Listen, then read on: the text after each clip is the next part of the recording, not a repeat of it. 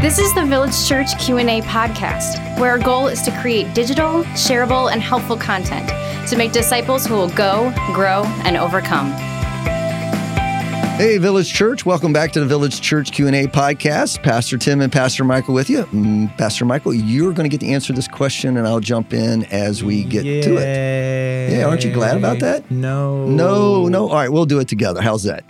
I'll hold your hand. Aw, you're so sweet. So here's our question for today: What's the difference between Hindu and Christian? Everything. There is a huge difference. I'm actually trying to think of one thing they have in common, Yeah, and I can't think of anything. like anything. No, they, they're they're polar opposites. Everything you imagine Christianity is, Hinduism is the opposite. Correct. Like you can't say that about Islam. They have similarities. Yes. You can't say that. Obviously, Judaism, they have a lot of similarities. But Hinduism, it's literally flip Christianity on its head, and you have Hinduism. Now it is one of the six major religions Oh, they, of the world. They do have literature. Yes, yeah, they do have literature. Lots of literature. They have something that is written. Yes. Uh, we found commonality yes, between Hinduism and Christianity. they, do have, written documentation written things. Okay. Yes. It is one of the oldest known organized religions. established in about 1400 BC. somewhere The in writings go way, way, way back, and they have millions of gods, as opposed to Christianity, who has. there. One Yeah, god. I, I did some research on this, and they claim to have over 30 million gods. Really, 30 million? Christianity has one. The main texts of Hinduism are the Vedas. Yes, I'm not going to pretend to understand every nuance of it, but uh, they are more than theology books. That's that is for Mhm. sure. They are a combination of mythology, theology, history, etc. Um, one person coined it theomythology, theology mythology, um, and it's it's really rooted in India's history and their culture and. This would be one of those religions that is primarily fundamentally Indian, cultural, national by nature, whereas Judaism, you could say that, but Judaism is intended to be a global religion. Mhm. Uh, Yes. When you read its actual text, the, the Old Testament, and the law, uh, Israel is meant to be a, a light and was intended to include other nations in this process.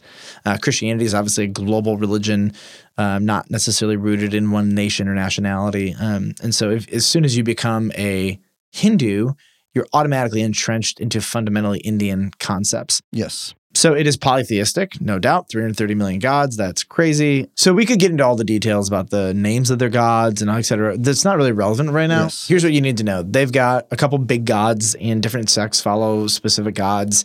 Jesus is one of their gods, Yeah, but the yeah, they- they, Jesus. they, of- will accept Jesus as a god. yeah, but he is not the, The God, only yes. God, and so that's an issue. But really, there are a couple. Tim, you just said offline um, a couple major things that we need to just say. Okay, we have polytheism versus monotheism. We have um, nationalistic religion Indi- uh, from India versus an international, global human faith that applies to everybody in all places. Um, you have a view of the of human nature, which is different. Um, Christianity says we are sinners.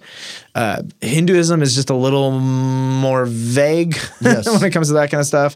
You have uh, the central role of the one monotheistic God in three persons who loves his people, etc.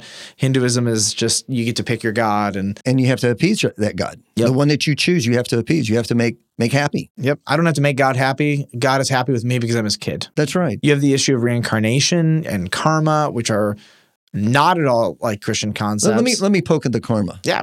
I've heard Christians use the word karma yeah, offhanded, meaning, you know, get what's coming to you. yes, the Bible says you reap what you sow, but that is not Hindu karma. Yeah, Karma is in in Hinduism is this mystical uh, aura that people portray either good karma or bad karma.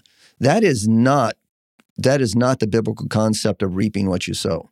And I just I- I'm just going to say it. The hair on the back of my head the stands heebie-jeebies. yeah. When I hear a Christian say, uh, that's good karma. No, Mm. you're going to a dark place here, man. Don't don't bring that up. Don't, There isn't some like ethereal force that is making leveling out all things real No. time. And if you do bad over here, then it comes back to here. And if you do good over here, it's just not how it karma works. to me is the equal to Star Wars the Force. Yeah. That is so anti-Christian and anti-biblical. I thought that- it was like no way. the Holy Spirit was the force.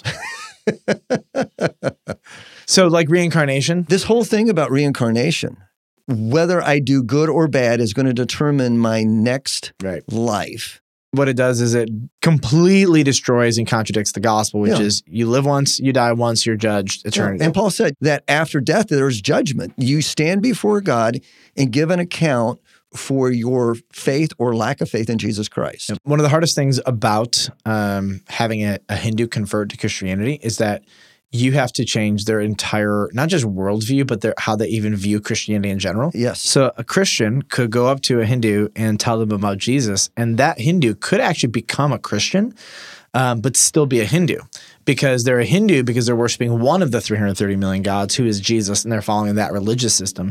But they're actually not accepting the totality of the godship, lordship of Jesus, that he's the one true God, monotheism. And so y- there are some um, Hindus who will give you the perception of trusting in Christ, but they're trusting in him in the context of Hinduism. So before Correct.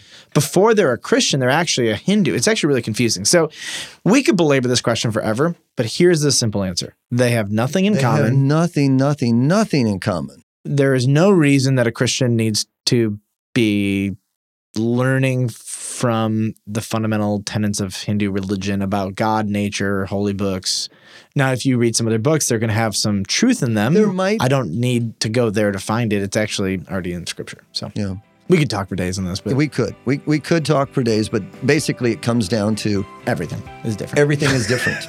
you know, and They do. They have words and, and a language that is readable. How's that? Mm. So, what is Ash Wednesday, and why do people put ashes on their foreheads? That's a good one. I like. it's a good question. All right, we'll come back Monday. Yeah, we're going in a different direction once again. There we Love these questions. go. Love him. Love you, Tim. Love you too, Michael. man. You want a hug?